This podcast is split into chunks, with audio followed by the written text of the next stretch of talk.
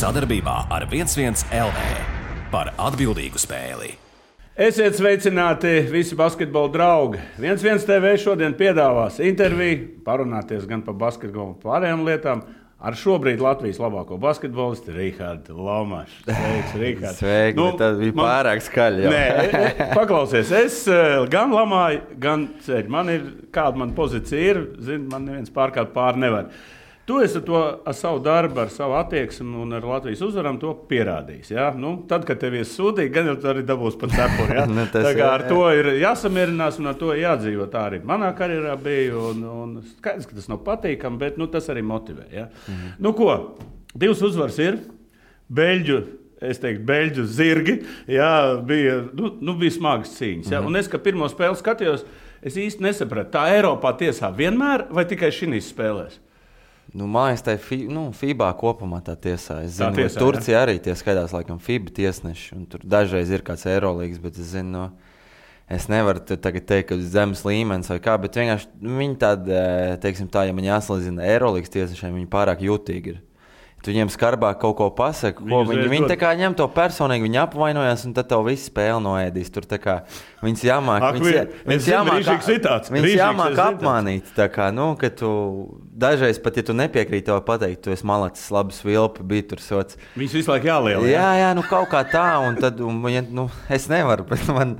Es varu to paciest desmit minūtes, bet man pie tā pulsa augšā man varēs ciet. Es, ne, es nevaru to izturēt. Jo tur nu, tiešām slānīja tā, ka, nu, abos virzienos tā bija. Jā, tā kā, bet tas, ir, tas bija tas, nu, piemēram, es skatījos, nu, tiesneši nesvilpa nevienam pa labi. Mm, jā, nu, nebija nevienas vilpa atklāt nepareizi. Nu, tāda, nu, ka vat, jā, jā. divas, trīs. Tur bija gan, gan, gan, gan, gan bija. Jā, noteikti. A, kā ir tā spēlē pēc šī? Tu jau tā kā Turcijā pieredzi tā pie tā? Jā, nu noteikti. Man Turcijā vispār tur pirmā minūtē jāsaka, ka metīs no zāles ārā, ja tu vēl runās. Tad, nu, tas tā kā viņa jau runā savā starpā, un tad jau nākamo spēli nākot, viņš jau ir apvainojis uz maniem par kaut ko. Bet nu, tu esi pieredzējis, un tev jau nav jau īsti izvēles. Nu, vai nu tu padodies un e, čīkst pēc tam intervijās, vai nu tu ej un ar gaļu cīnies. Kā, nav jau īsti opcijas. Kā, šī, šīs bija tiešām ar gaļu. Mēs izcīnījāmies. Labi, gaļa. Parunāsim tādu tēmu, nu, ka, ko nozīmē cīnīties ar gaļu. Nu, kā, kā tu pats gatavojies, zinot, ka tev daudzīs?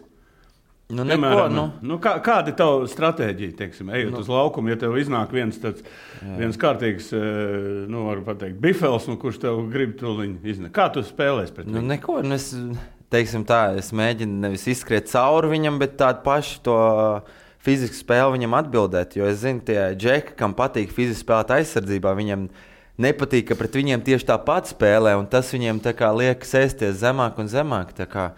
Bet, nu, neko, nu, sagatavoju ķermeni, un tu vienkārši, tu vakars arī bija tāds, man liekas, tāds agresīvāks, vairāk caurgājienos gāju, mēģināju nu, kā, parādīt tos sodus, bet tāpat nu, tur nešvilpu. Bet eh, nu, kaut kā agresīvāk spēlē, nevis tur paļāvos vairāk uz metienu. Nu, labi, tu tagad eh, nu, labi, par spēli runāsim. Es gribu par tevi vairāk parunāties. Mm. Divas lietas, kas, nu, ko es arī uzsvēru, arī, kas man patīk. Tu negāji pamatsastāvā. Kā mm. tev ir to iekšēji pārdzīvot? Zini, kā. Uh, Es zinu, jā, pēc sevis. Ja neuzlikt, tad nu, Nē, tā, tur kā, baigi jānoskaņojas. Kaut kā bankai, kad atnāca, es jau uzreiz sāku no soliņa. Un, uh, es zinu, ka es daudz spēlēšu tāpat, un tas ir vienkārši viņam tas tā taktika, tāda, kad viņš sāk, nesāk man startā, viņš grib tā kā iedot to pienesumu pēc tam. Un es esmu to samierinājies. Man ir ok, nu, klubā es kā sāku startu pieciniekā visu laiku un spēlēju tāpat 33, minūtes. Bet nu, es esmu pieņēmis to tādu tā, tā kā lomu, man, es pat teiktu, ka man patīk. Pie, pie nosacījuma, ja tiek tā, teiksim, nepārtur man uz beņķa, tā kā tā ir pirmā sardē, tad arī ir grūti. Tu, nu, es par no, to domāju, ka nosēd, tu sēdi jā. un tu visu laiku, nu, kad, kad laidīs? Kad nu, jā, laidīs ja tas un... sākums labs aiziet džekiem un viss ir kārtībā, citreiz var tur vēl ienākt spēlē, tad ir tā mazliet sarežģītāk. Bet nu, es esmu, nu, tam arī ir jānoskaņojas. Tev, nu, jāskatās pēc tās spēles, kas tur iet, neiet. Jau nu, ir, protams, ka gribās varbūt sākt, bet eh, par cik tā ir izlase, man nav problēmas ar to. Jā, nu, eh, tas ne visiem sportistiem to var pārvarēt, bet nu, eh, es tieši tu pieminēji Bianchi. Nu, teiksim, kāpēc, kāpēc komanda uzticās Bianchi? Mm. Nu, vot, tas laikam man arī uh, man slaito jautājumu prasa, kas, kas ir tā atšķirība laikam starp tiem visiem treneriem, kas bijuši. Tad ir laikam tas, ka tu pat tagad var redzēt, kad redz, kur ienāk Toms Leimans. Viņš spēlē vienkārši tur. Viņam nav. Viņš pirmo reizi redzēja. Jā, viņš, viņš vienkārši spēlē, un viņš tā, ot, tas ir to, ko viņš ļauj. Kad neatkarīgi no spēlētāja, kā tā sistēma nemainās, vai tu esi līderis, nelīderis, vienalga kāds tu esi.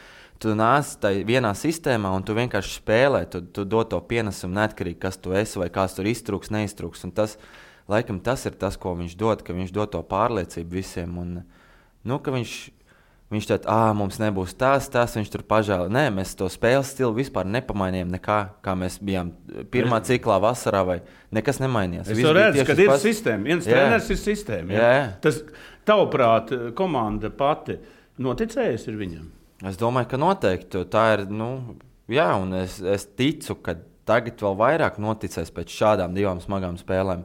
Viens ir ok, mēs tur vasarā spēlējām pret Rumāniju, Baltkrieviju. Nu, tās spēles nevar būt. Pēdējā kā... pie manas pašas Baltkrievija bija diezgan tāds mačiņš, diezgan pasmags. Nu, jā, bet, nu, bet nu, tomēr, sa... nu, bet tomēr nu, tas viņ... sākums tas bija pats, un tikko tas viss bija sākās. Bet uh, pret to pašu Serbiju un to pašu Slovākiju tur kaut kāda rakstura cīņa bija. Un, uh, Es domāju, pēc šīm divām uzvarām tas noteikti uh, tikai nāk par labu komandai. Man ir viens jautājums, tāds nu, nu, tīri, tīri, tīri, tīri individuāls, jā, attiecībā pret tevi. Tad, kad tu visu tās spēles Latvijas izlasē spēlēji, tu drausmīgi, nu, tev bija ļoti labs procents tālo metienu. Mm. Nu, Nu, es domāju, NBA tālo metienu. Tad mm. tu speciāli trenē, tu, kā tu jūti. Nu, tā precizitāte arī ļoti augsta. Kas tā ir?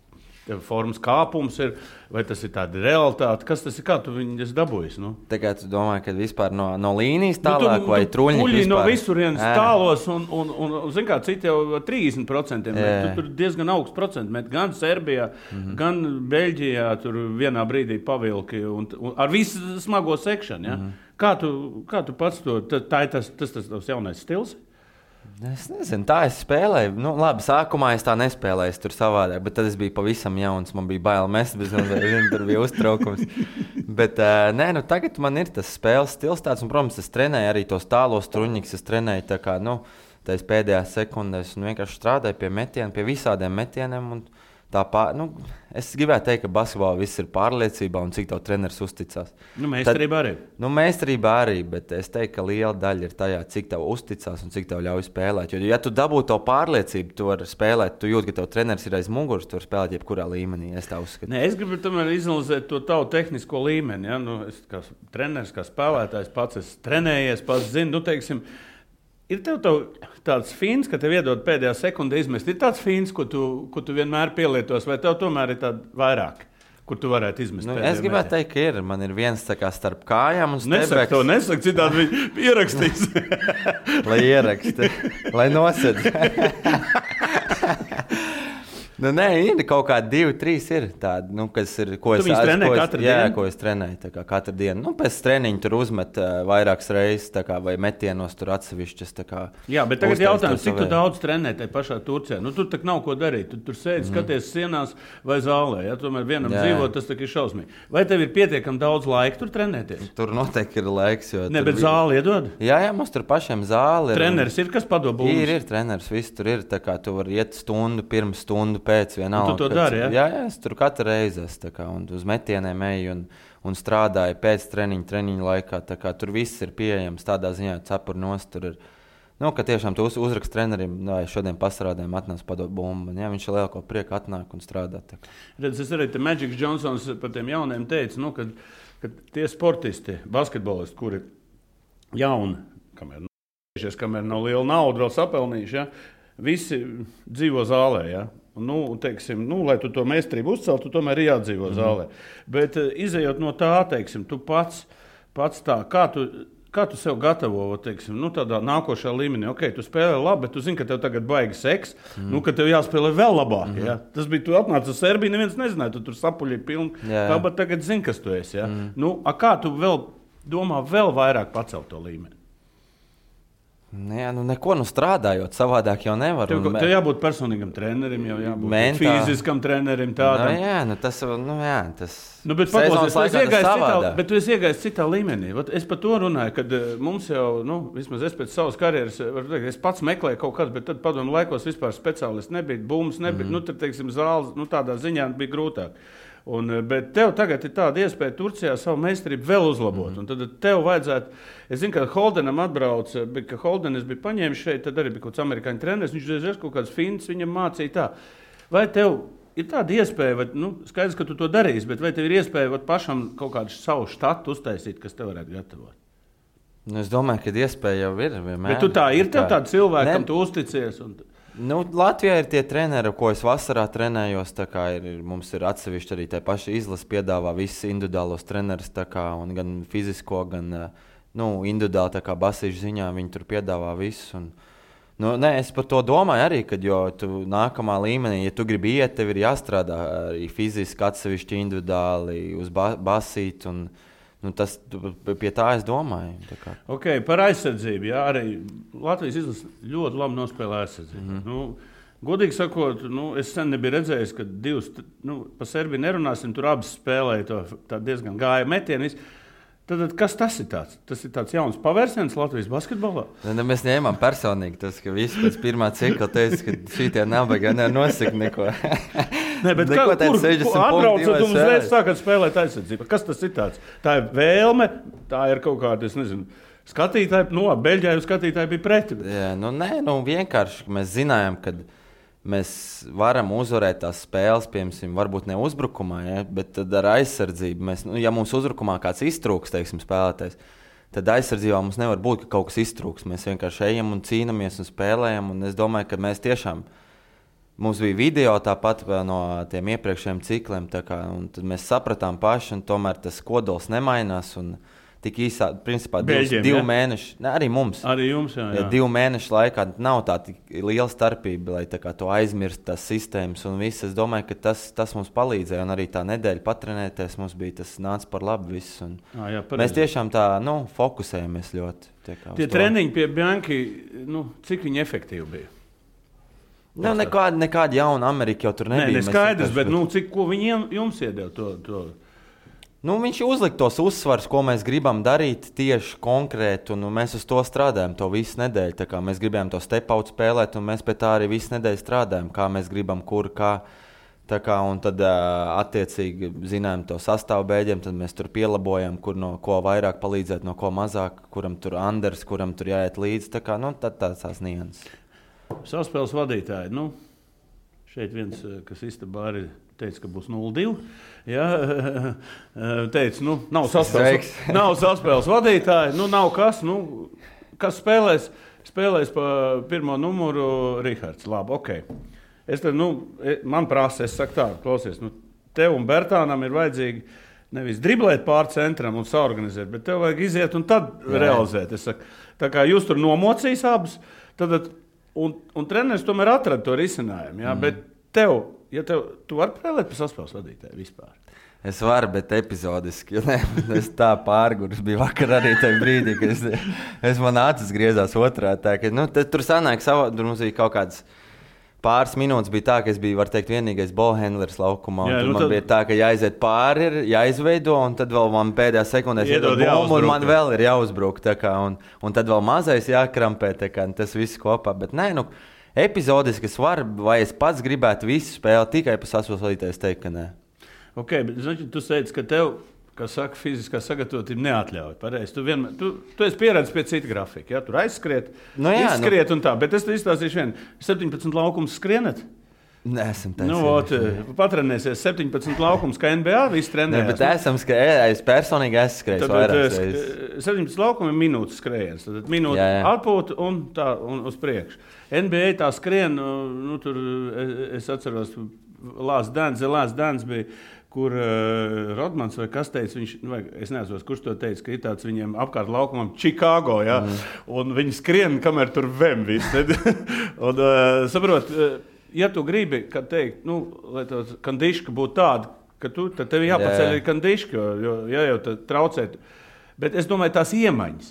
Nē, nu, tas, tas jau tieši tāpēc, nu, ka es neesmu pieredzējis, un tas uzreiz ir pavisam savādāk, un tas uzreiz tas kondicionings ir pavisam savādāks arī uzreiz, ja tev tikai jādriblē, ir, tas ir, tas ir mazliet savādāk. Bet, uh, Es teiktu, ka šī otrā spēlē jau aprada vairāk. Tā pirmajā vēl bija tā mazliet, un plus tu atbrauc, un tev ir tur tās trīs, četras dienas, lai tās visas sadarbības. Kā, nu, tu, tomēr tas, tas nav tā piemēram, ja tu klubā jau tu spēlē automātiski, tad tev vēl mazliet jāpiedomā, ir, ah, kā tur. Nu, Kur, uz ko tagad vairāk? Ko? Nu, tas, ir, tas prasa mazliet laika, kā, lai varētu adaptēties. Bet, mē, nu, Nu, baigās problēmas jau nebija mums. Okay, organizētais basketbols. Tad parunāsim par uzbrukumu, tā saucamo kombinācijām, ja, ko mēs sakām. Tad, cik daudz jūs veltat un cik daudz jūs izpildat to, eh, tās eh, kombinācijas mm. un, un cik viņas sanāk? Mm -hmm. Nu, pir, pirms treniņiem mēs tur skrienam, var teikt, ka tas ir treniņš. Spēles laikā jums ļauj improvizēt? Jā, nu, viņam tieši bankai ir tāda sistēma, piemēram, kad viņam nav tur noteikts, ka tu skrien tur, tur, tur un tikai un vienīgi tur. Piemēram, ja mēs tur iemetam vienam bumbu, tad tur var, ir divi, trīs opcijas, kuras skriet. Tā ir katram spēlētājam, un no to izrietot mēs vienkārši spēlējam basketbolu. Nu, Tātad, un... ja ir uzdevums tikt pie brīvā metiena. Jā, principā, jā. Nu, piemēram, es, viņš ļauj improvizēt. Es, piemēram, nu, tā savu acu skatījos, nu, piemēram, tad, kad liek tos pick and rolls. Jā, nu, Kaut kādā veidā es redzu, ka tev ir variants uzmest aiz bloka. Ja? Mm -hmm. Es redzu, bet tu nemeti. Mm -hmm. Tad tas ir jautājums, tu, ne, tu vēl neesi gatavs, vai tu gribi izspēlēt to kombināciju ilgāk? Es domāju, ka vienkārši mēs kaut kā esam Es varbūt tāds pacietīgāks biju šitais. Nu, ot, es tāpēc skatījos, jo bija momenti, kur es domāju, tu to viņš šaus. Bet, Aha. bet tagad ir jautājums, tā, kā tev ir labāk pēc dribla mest vai, vai no vietas? Ne, nu, visiem ir no vietas, tas ir noteikti. Tas pēc dribla ir grūtākais metiens basītī, bet man, nav, nu, es, man tas metiens atļaus arī izmest jebko. Teiksim, gan pēc dribla, iekšā gan... tie divpunktnieki, es skatos, tu ļoti daudz varētu arī divpunktnieks. Mēs, tāpēc, mm ka tajā pirmā solī viņi piesedza, otrai, trešā mm tu aizēji, un tur ir un ļoti daudz, tur floteru uzmet tādu, ja, vien vienkārši apstāties un mest to tev ir laba roka, tev ir labs tas, eh, nu, kā saka, tu labi apstājies. Man liekas, ka to tu varētu vairāk izdarīt. Nē, nu noteikti, tā, es arī skatos to spēli, piemēram, es tur, ā, tagad varēju tā darīt, tā, bet tur jau notiek viss tik ātri, tu jau pazini, kā tas ir. Kad nu, pēc tam tur liekas, ah, tas bija forši, bet nē, tomēr kā, uz to floteru tur varēja apstāties uz divām pusēm. Tur likās diezgan svarīgs metiens. Arī, jā, nu, bet nu, tas tā, nu, tā, tā tas ir. Tu, ja tu daudz spēlē, tev daudz epizodus, un tad būs kaut kāds pareizāks, nepareizāks lēmums. Bet...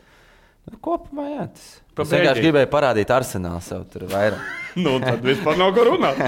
to mēs visi zinām. Pa Beļģiju tagad tā. Nu, pirmā spēle, labi, jūs tur paši saka, atdevāt to spēli, kad viņi pēdējo metienu mm -hmm. atdevāt Beļģiem, bet tur arī nos, nos, saka, nosedzāt un, un labi nospēlēt aizsardzībā. Un, un, un, un tāda paša situācija arī bija eh, vak, eh, vakar, kad, kad bija minūte kapekam un ničoks. Ja? Mm -hmm. Un mēs atkal vinējam. Kas tas ir? Jūs esat dabūjuši pārliecību, tas ir treneris iedevis. Kas tas ir? Tāds? Kaut, kāda jauna, kaut kāds jauns risinājums Latvijas basketbolā. Jo parasti tā spēlē, un mēs pa vienu punktu zaudējam pēdējo metienu.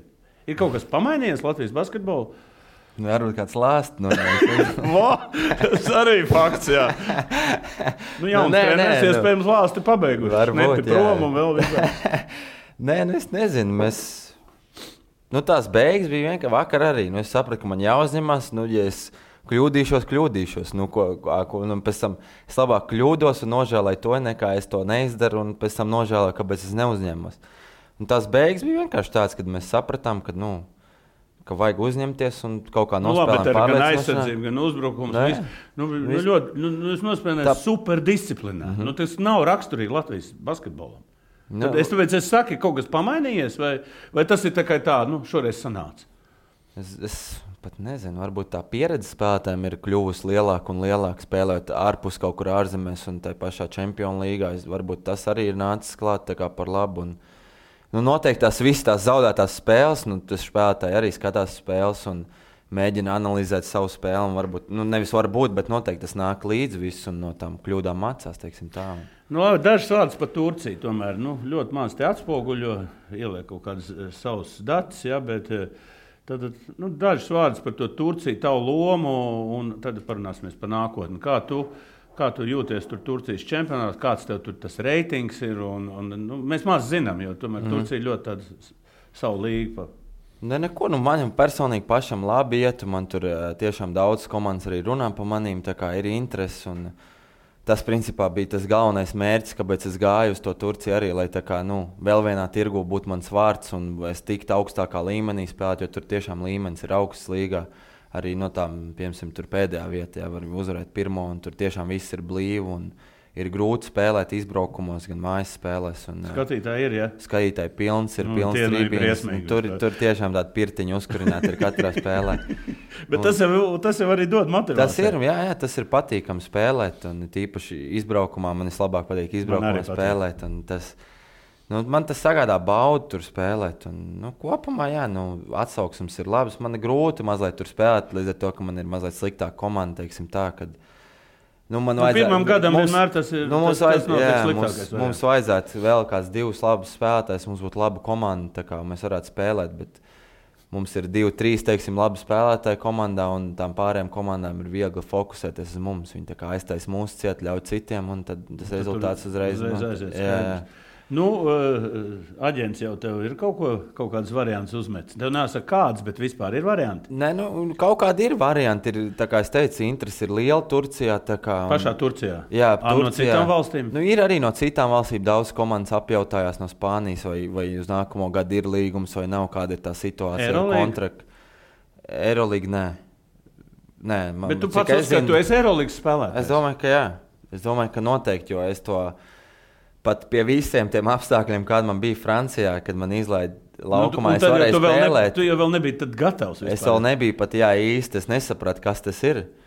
Bet tagad, kad es esmu tur bijis, es esmu arī tagad pat izlasījis, spēlējot pret tiem Eirolandes žēliem. Tā pašā Serbijā tur var teikt, nu, ok, viņi partizānā spēlē, bet tā ir Eirolandes komanda principā. Nu, es varu spēlēt pret viņiem, un tur es neuzskatu, ka tur kāds labāks par maniem. Viņiem vienkārši ir serbu pasis, un tāpēc viņš tur ir. Kā tu izvēlēsies? Ja tev noliks Eirolandes komanda priekšā un pieliks labu Turcijas komandu, ko tu izvēlēsies? eh, Mani vai, vai, vai, vai kaut kādu savu vietu komandā?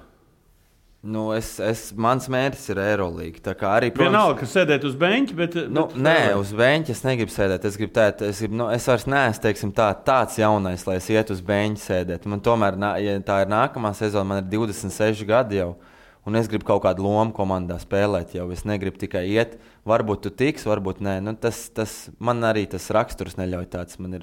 Nu, es nevaru tā. Es nevaru vienkārši, arī tur būtu liela nauda, es nevaru spēlēt. eh, Nu, nespēlēt. Man vajag spēlēt, un es gribu spēlēt. un Tas man sagādā prieku visvairāk. Nu, ko, sekosim līdzi tieši par šo lietu. Jā, un, eh, un eh, vispār jau pēdējie notikumi, kas ir notikuši pasaulē, kā viņi tevi ietekmējuši pašu. Vai tu neseko līdzi, piemēram, brīdis, pasakā, ka vispār kara nav. Mm -hmm. Jā, un, eh, piemēram, Dāvs savukārt tik patriotiski norunāja, ka vispār liekas, ka tur zin, gandrīz vai viņi, viņi tur bombardē. Jā, mm -hmm. un, eh, kā tava attieksme pašam? Ne, nu, tas ir nonsens kaut kāds. Nu, tur pat nav ko komentēt. Tur viss ir teiksim, redzams, un tas ir, tas ir traģiski. Un tas ir nu, jāaptur pēc iespējas ātrāk, un vienalga, vienalga kādiem līdzekļiem. Es nezinu, nu, ko tur, tur pat nav pat ko piebilst. Tas, es esmu šokā, ka tur 21. gadsimtā var kaut kas tāds notikt, ka tur bombardē visu. un Tas ir tiešām nu, tas ir kaut kas prātam neapturams. Es nekad nedomāju, ka tas tiešām sāksies. Tur okay, bija rakstīts, kaut kas sāksies, nesāksies. Bet tiešām, ka tur vienā dienā sāk bombardēt, nu, tas ir, man liekas, tas ir vaiprāts. Un, nu, ne jau tu, piemēram, armija pret armiju karo, tur jau tiek iesaistīti parastie iedzīvotāji, un tas bērni, sievietes. Nu, tā kā, nu, tā, tās ir drausmas tiešām. Okay, paldies par sarunu. Tas bija Rihards Lomačs, un turpinājums sekos. Paldies! Sadarbībā ar 11 LV par atbildīgu spēli.